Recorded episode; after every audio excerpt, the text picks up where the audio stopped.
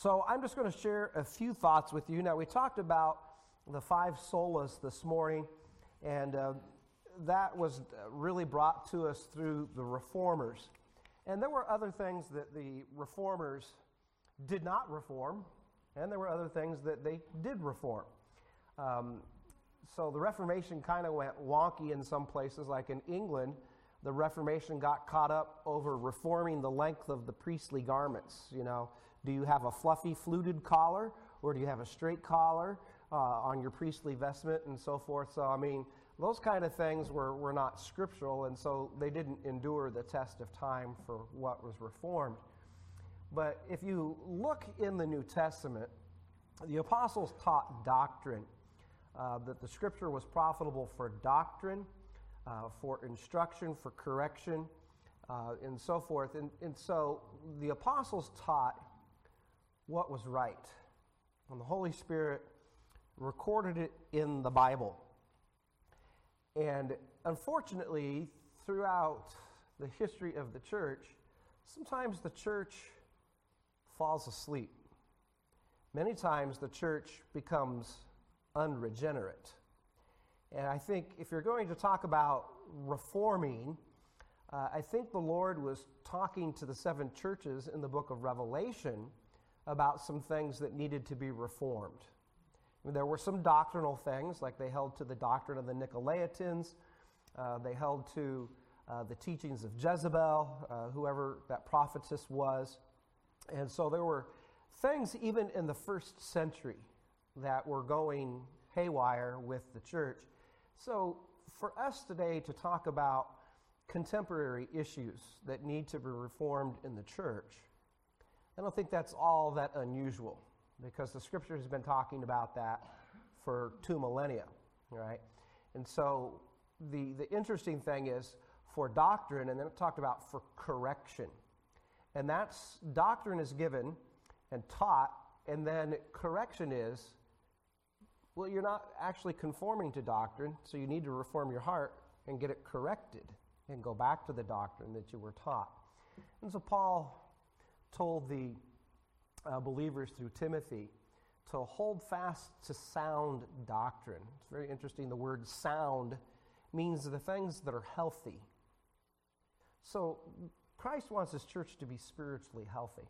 Now, we live in a day and an age, and I'm going to uh, share with you some contemporary issues where the church should be reformed. Now, I'm not talking reformed as in a reformed liturgy, all right, like a Dutch Reformed church or something like that. I'm not talking about reformed theology. I'm talking about making doctrinal changes, areas where the church needs to change. And so I, I have several of them um, that we would go through. But uh, let's all try to say Genesis 1 1 together. In the beginning, God created the heavens and the earth. Years ago, there was um, an opportunity for the church that I was in, uh, Cornerstone, up in Pleasant Hill, to uh, have conversations with another church in town. They had uh, eight acres of land and they had five people. And it was beginning to fall down on their heads. And so we had the people, but we didn't have a building. So we began to sit down and talk with them. And um, the pastor was at retirement age. And so he's like, okay, well, let's talk this through and see if something might work out. And so, as a good pastor, he's like, well, let me see your doctrinal statement. So I said, well, that's a good place to start. Why don't you, why don't we just trade doctrinal statements and we'll go through that? And um, so I looked through theirs and it seemed okay. I didn't have any problem with it. And as he looked through ours, uh, he really didn't have any comment except for one thing. He said, Well, you, in your constitution, your doctrinal statement, your statement of faith, you specifically point out that God created the earth in seven literal 24 hour days. I'm like, yeah, we believe that. And he's like, well, we don't. And we're like, okay, well, then this is off. All right. So there was something that needed to be reformed in his thinking to bring it into line with Scripture. I mean, it's very clear um, that there were seven uh, days in that week, and they were 24 hour literal days. The evening and the morning were the first day, and talks about sunrise and sunset. Uh, then you follow that through and you go over to Exodus chapter 20, and we're told to rest on the seventh or the Sabbath day because the Lord, when He created, rested on the seventh day. So some Christians have a hard time believing that God is the creator. Now, I, I can understand that. For a young Christian, it's not like one of the fundamentals of the faith that you have to believe to become a regenerate person. I mean, you do understand that, right? But that as you're discipled and as you begin to submit to the authority of Scripture, well, then it tells us in the epistles that by faith we believe that the worlds were framed by the Word of God. And so there are some evangelical churches now that are questioning. And, and by the way, since the, uh, the 1920s, this has been a problem amongst evangelical churches, but it's even a, a problem now. Uh, that just say, well, okay, we can somehow take evolutionary science and we can marry that to Christian teaching. Well, they're incompatible. And so you obviously have some ministries that uh, really do a good job in articulating a Christian creation position, uh, such as the Institute for Creation Research or Answers in Genesis, and a lot of good writings that they've done to articulate that particular position. Um, and really, that is what I would say becomes a fundamental of the faith. Is man made in the image of God? Or are we just some freak accident, right, that, that took place? So these are some issues that are taking places in our churches today. Um, how many of you saw in the news this week that uh, down in Southern California, a very large evangelical church is in danger of being kicked out of the Southern Baptist Convention because they were going to have women come on staff as pastors? Did anybody of you catch that? Okay. So that's Saddleback Community Church, where uh, Rick Warren just recently retired as the pastor of that church. And then the new pastor that's coming in is saying, okay, well, we're going to have women pastors. Well, this is a, a contemporary issue that isn't just impacting uh, Saddleback community or the Southern Baptist uh, community uh, as a whole. This, this goes across the, the different denominations. And um, so, what is the evidence uh, for that? So, let's take our Bibles and go over to 1 Timothy chapter 2 and we'll look at verses 9 through 15.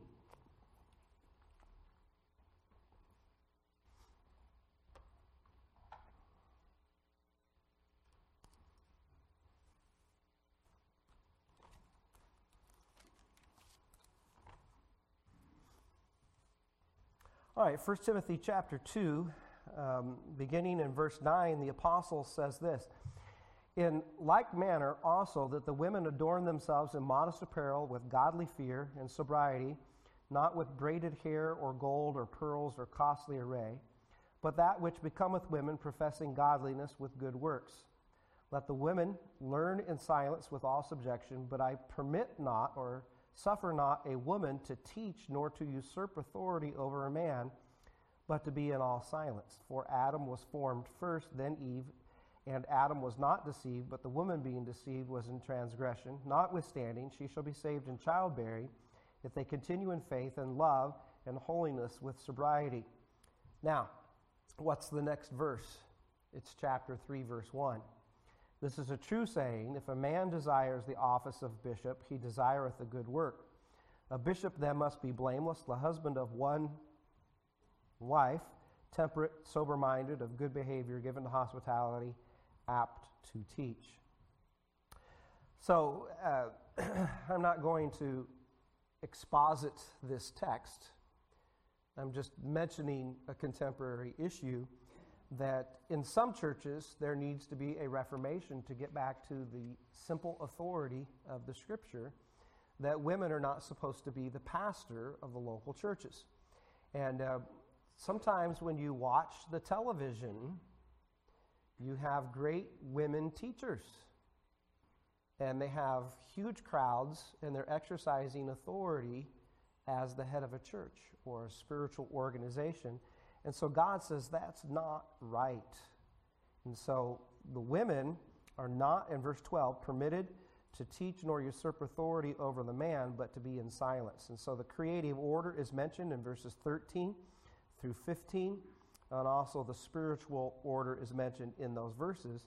And then you come into chapter 3, and verse 2 a bishop must then uh, be blameless, the husband of one wife. Well, how can a woman be the husband of one wife? Well, I'm afraid that California has answered that. okay. Um, but other places in the nation are, are trying to change what's in the scripture. So that, that's something that's very interesting. Um, I know of a larger church up in the Sacramento area that uh, lists on their website that uh, they have a women pastor. And uh, it's just, well, that caused some raised eyebrows, and then most people just said, okay, that's fine. We're, we're good with that. And so their church went along with that. But that's not what we're supposed to have. And so sometimes that becomes an issue in local churches. Um, let's go back to Genesis chapter 1, verse 27.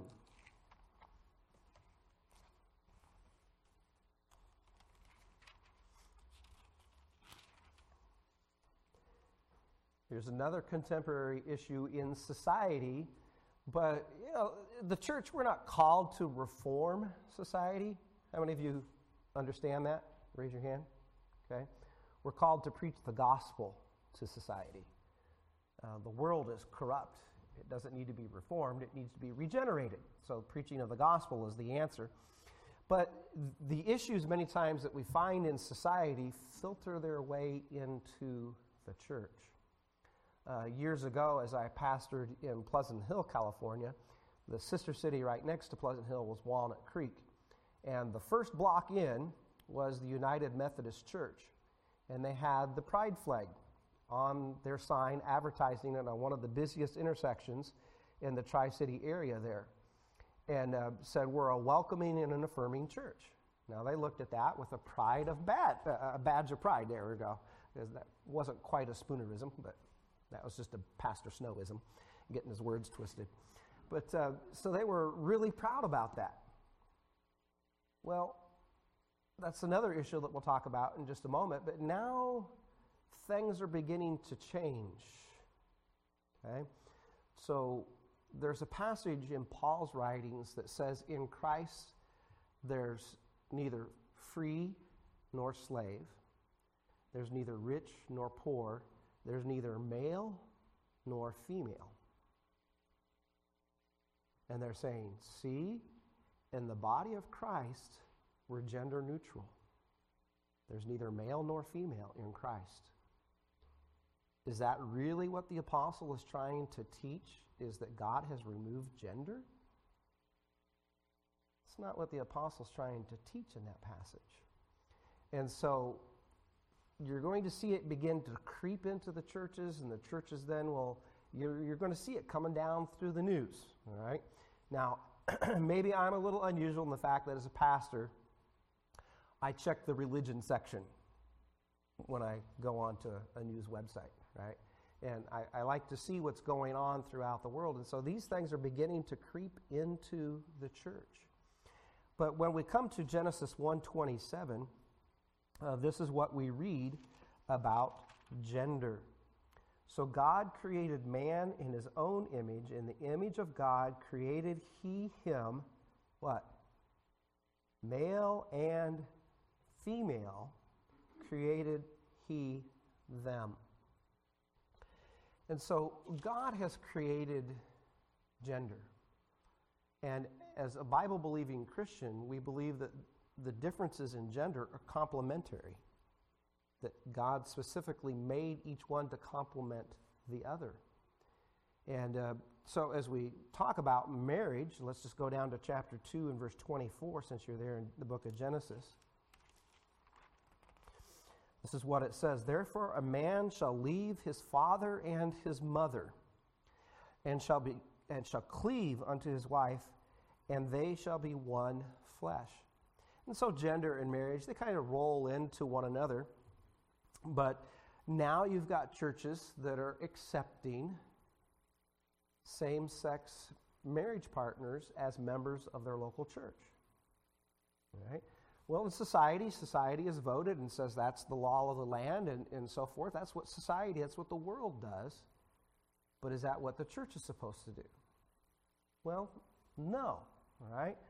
But people begin to take what's in society and they like the social aspect of going to church as a civic organization, as a civic group where you can get together with people and try to do good in your community and so forth. And then they come in with these values of um, same sex marriage and, and so forth, and they then begin to bring that into their church. And then it destroys sound doctrine in a church. A little leaven leavens a whole lump, and so then the gospel is no longer preached. Uh, transformation into the image of Christ is no longer taught. And so all of these things are here. So uh, society says that gender is fluid, and that's what their little gingerbread person is, you know. Gender is what you think in your brain. That's not your genetics. It's not your XY chromosome or your XX chromosome, right? And um, so it's what you think you are. Well, that's not what God says.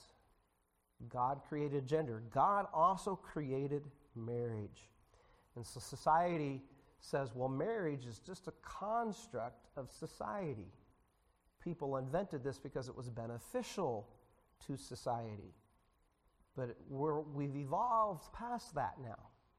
So we no longer need those old forms of marriage and family to have a healthy society. Well, that's not what God says. All right?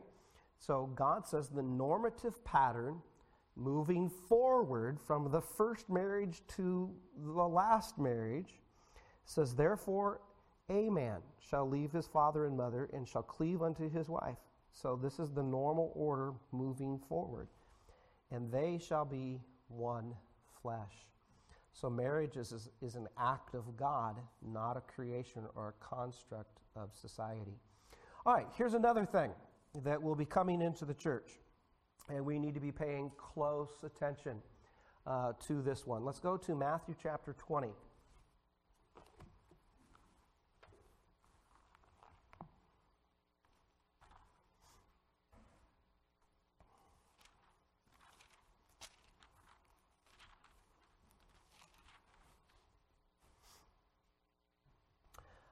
All right, in Matthew chapter 20, there's a parable of the laborers. Jesus starts out in verse 1 For the kingdom of heaven is like a man that is an householder who went out early in the morning to hire laborers into his vineyard. And when he had agreed with the laborers for a denarius, that's a day, he sent them into his vineyard. So here's what's taking place there's property ownership, there's supervisory role, and there's the role of the hired laborer. Okay? So they agreed on these terms. And so he went about the third hour and saw others standing idle in the marketplace, and he said unto them, Go ye also into the vineyard, and whatever is right I will give you. And they went their way. Again, he went about the sixth hour and the ninth hour, and he did the same. And about the eleventh hour he went out and found others standing idle, and saith unto them, Why stand ye here all day idle? They say unto him, Because no man hath hired us. He saith unto them, Go ye also into the vineyard, and whatever is right, that shall ye receive. So when evening was come, the Lord of the vineyard saith unto his steward, Call the laborers and give them their hire, beginning from the last unto the first. And when they came, they that were hired about the eleventh hour received every man a denarius. But when the first came, they supposed that they should have received more, and they likewise received every man a denarius.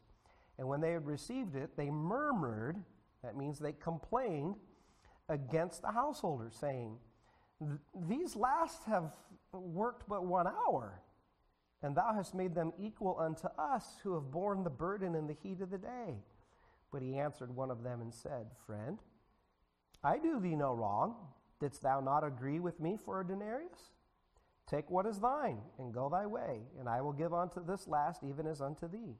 Is it not lawful for me to do what I will with my own? Is thy eye evil because I am good?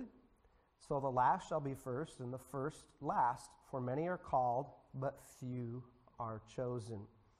Now, I believe the teaching in this parable is not directly to teach us about labor, all right, but rather Israel, uh, they were the people that had first access to the gospel. And they're going to be complaining about Gentiles being added in and that God is, is saving them. Not that we can work for that, okay? But nonetheless, we can make some application. That's not interpretation, but application of this text. Um, what is the view of the property owner? Where, where is that best expressed? Um, in verse what, 13. Okay?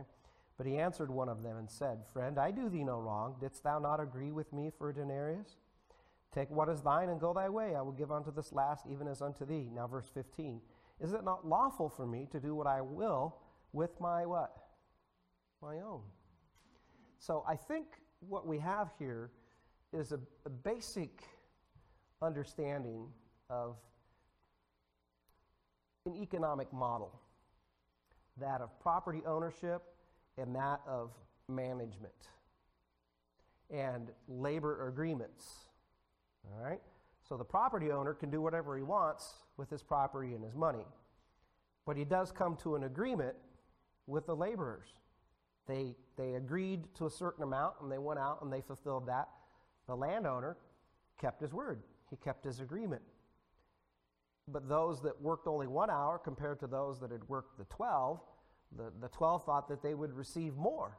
And so they become angry and evil in their heart, saying, Well, that's not just. So we have a lot of this in society where we look at things and we say, Well, that's not fair. All right?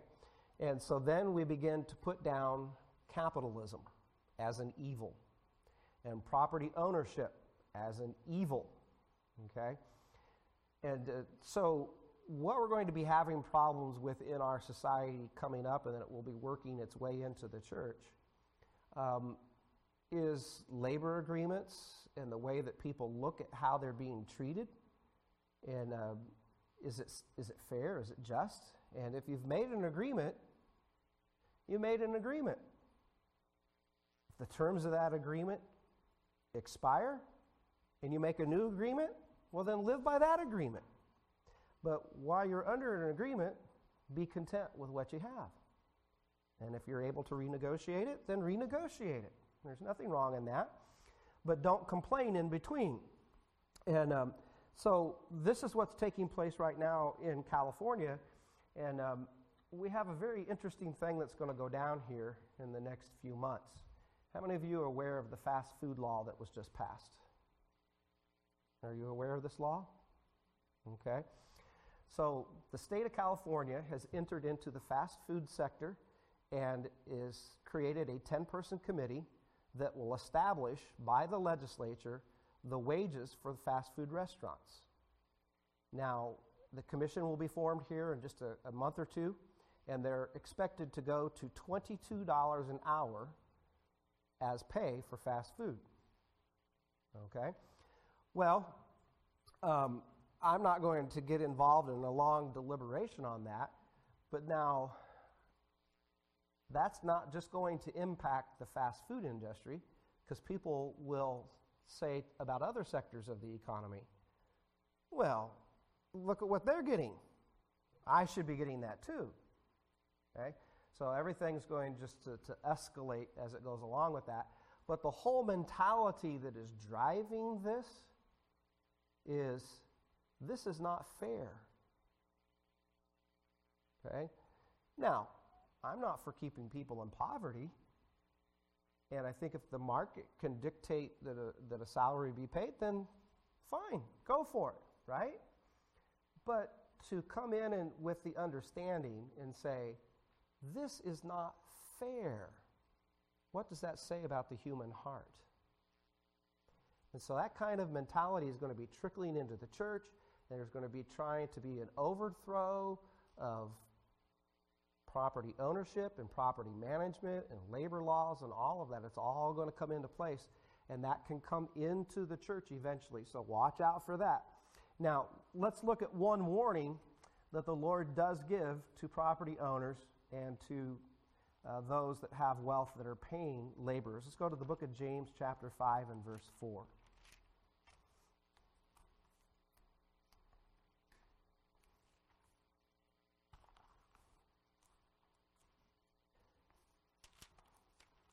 So go to the book of Hebrews and then you go to James.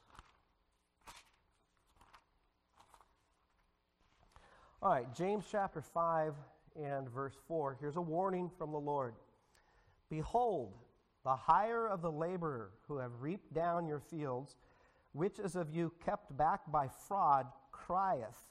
And the cries of them who have reaped are entered into the ears of the Lord of Sabaoth. Ye have lived in pleasure on the earth and been wanton. Ye have nourished your hearts as in a day of slaughter. You have condemned and killed the just, and he doth not resist you.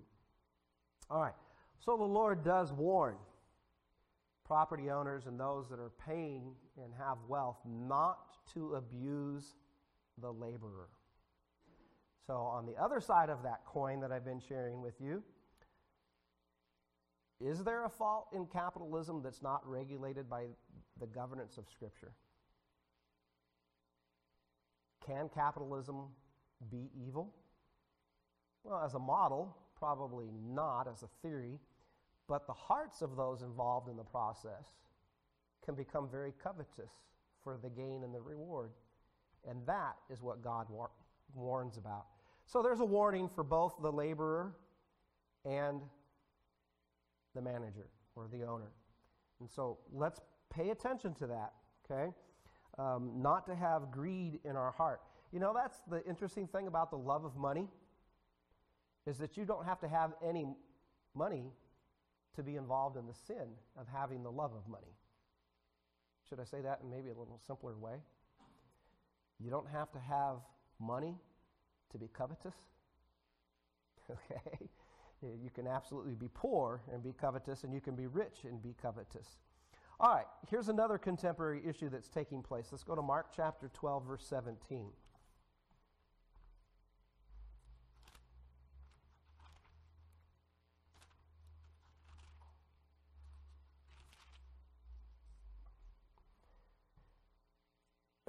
Jesus answers the Herodians about the relationship between Caesar and God.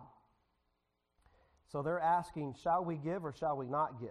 But he, knowing their hypocrisy, said unto them, This is uh, verse 15 of Mark chapter 12. Why test ye me? Bring me a denarius that I may see it. And they brought it. And he saith unto them, Whose is this image and superscription? And they said unto him, Caesar's. Jesus answering said unto them, Render to Caesar the things that are Caesar's, and to God the things that are God's. And they marveled at him. So Jesus here teaches very clearly there's a distinction that you do honor human government. You render to them what is theirs. But then you render unto God the things that are God's. All right, the contemporary lingo separation of church and state. Here's the problem we do have definite encroachment of the state taking place into the church. But, church, let me warn you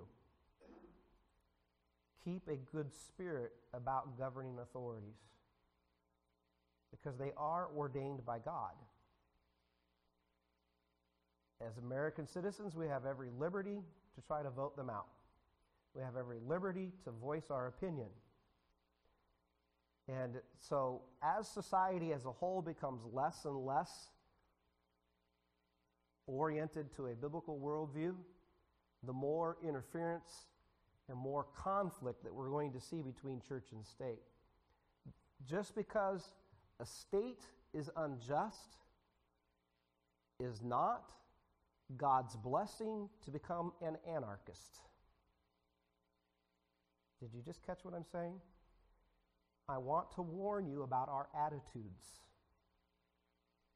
Years ago, when Barack Obama became president, we had an evangelist stand up in our church and he said, That man is not my president.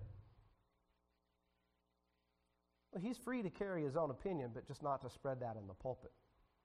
Because that man was elected, and he was everybody's president. And so we need to be careful as Christians about our spirit towards governing authorities. They may be wicked, they may be unjust, and they may be infringing. But we need to keep a good spirit, and we need to keep ourselves under authority. And so when they cross the line and tell us that we have to disobey God, then from the Word of God, we can stand up and say, no, we're not doing that. And so, whether it be right in the sight of God or not, you judge. But we can only obey God. And so, we will reach that point. But that's an area that's coming uh, in our society and coming as a church. So, let's be careful. We've got an obligation uh, to uh, respect authority and render unto Caesar the things that are Caesar's, but we also have an obligation to render unto God the things that are God's. All right, now, in closing, the last reformation that I want to talk about is something that's in the church, and it already is. Let's go to Proverbs chapter 4, verse 23.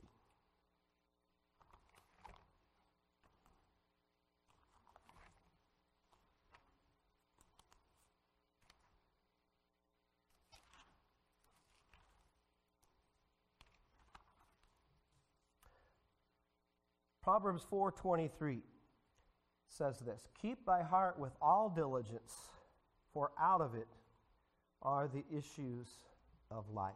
All right, one other verse that I would like us to go to is 1 Peter 4 verse 17 and with this we'll close.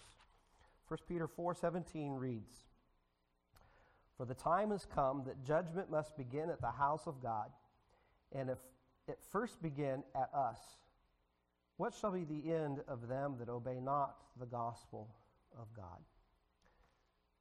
The end of the verse is a sobering reality that there is an eternity. And people are dying and going into a Christless eternity. They'll be separated from Christ in the flames of hell forever. Now, what are we going to do about that? Are we going to just say, This is too hard, God? We can't do this? Are we going to continue making excuses? Now, I'm not saying we as in Calvary, I'm saying we as in Christians. Now, don't let the Holy Spirit apply this to your heart. But I think Christians in America are asleep. I think it's time to wake up. I think it's time to quit being apathetic and quit making excuses for ourselves. We know that there's a judgment day coming. We know that people are going to be cast into hell for all of eternity. So, how does some of that get corrected? Well, it starts right here in our own heart, in your heart, in my heart. Judge your own heart today. Reform your heart. God speaking to you, directing to you that there's something that must be changed? Something where He's not the Lord of your life in a particular area? Then get it right. Reform your heart. Have a personal reformation. Just as the church always needs to constantly be looking and reforming and guiding itself by the scriptures, so you too must confront yourself and reform your own heart. And as I was sharing with you some of the lessons that I learned um, about my trip with my dad, there were also other spiritual lessons that I was learning uh, during that time, and God was speaking to me and, and uh, governing my heart.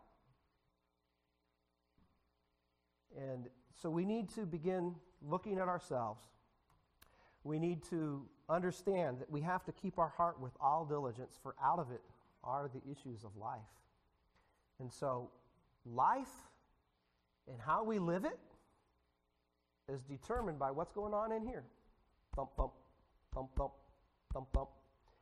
every beat has to become a conscious decision to let God govern your heart because that's where your life is going to go, is what's going on inside.